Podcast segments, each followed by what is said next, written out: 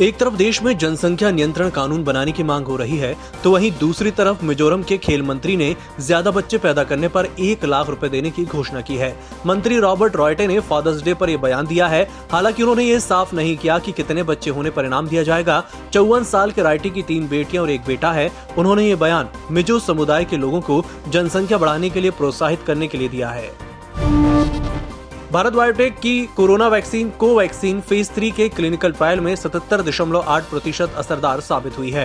Company ने पिछले हफ़्ते ही ट्रायल का data drug controller general of India को सौंपा था, जिस पर मंगलवार को सब्जेक्ट एक्सपर्ट कमेटी की अहम मीटिंग हुई। इसमें वैक्सीन के फ़ेज़ थ्री के ट्रायल के डेटा को मंजूरी दे दी गई है। पच्चीस लोगों पर फ़ेज़ थ्री का ट्रायल किया गया था।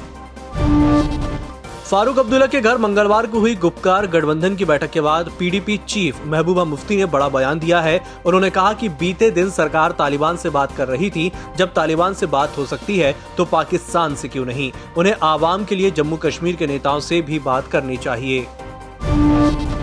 कांग्रेस नेता राहुल गांधी देश में कोरोना के हालात को लेकर मोदी सरकार पर लगातार हमलावर हैं। उन्होंने मंगलवार को भी प्रेस कॉन्फ्रेंस की। इस दौरान राहुल ने प्रधानमंत्री नरेंद्र मोदी पर सीधा हमला बोलते हुए कहा कि कोरोना की दूसरी लहर में प्रधानमंत्री का फोकस ऑक्सीजन पर नहीं, बल्कि बंगाल पर था। राहुल गांधी ने कोविड मिसमैनेजमेंट पर एक रिपोर्ट भी जारी की है। उन्होंने इसे व्हाइट पेपर नाम दिया है। सरकारी तेल company Bharat petroleum corporation limited ने हरियाणा के लोगों के लिए डीजल की डोर स्टेप डिलीवरी शुरू की है। इस सुविधा के बाद हरियाणा के लोग घर बैठे डीजल की डिलीवरी ले सकते हैं। यह एक app based doorstep diesel delivery सेवाएँ देने वाला स्टार्टअप है। ज्वेलरी इंडस्ट्री की रिकवरी पिछले साल के मुकाबले सुस्त रह सकती है। ये बात इंडस्ट्री की दिग्गज कंपनी टाइटन कह रही है। पिछले साल लॉकडाउन में सख्ती घटने के बाद घरेलू इंडस्ट्री में वी शेप में रिकवरी हुई थी। टाइटन के मुताबिक कोविड का असर गाँव गाँव तक पहुँच गया है। इसलिए इस साल इंडस्ट्री में रिकवरी सुस्त रह सकती है। हफ़्ते के दूसरे कारोबारी दिन मंगलवार को शेयर बाज़ार मामूली बढ़त के साथ बंद हुए।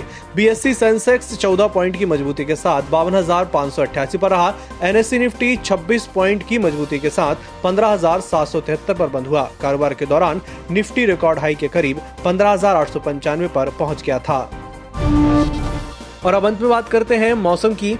देश के कई राज्यों में मानसून ने दस्तक दे दी है। कई राज्यों में जमकर बारिश भी हो रही है। भारत मौसम विज्ञान विभाग के पूर्वानुमान के अनुसार दिल्ली में मंगलवार को गरज के साथ बिजली गिरने की संभावना के साथ आंशिक रूप से बादल छाए रहने की संभावना है। इसके साथ ही पंजाब, पश्चिमी यूपी और राजस्थान के बाकी हिस्सों में आने वाले कुछ दिनों में मानसून के आने की कोई संभावना नहीं है।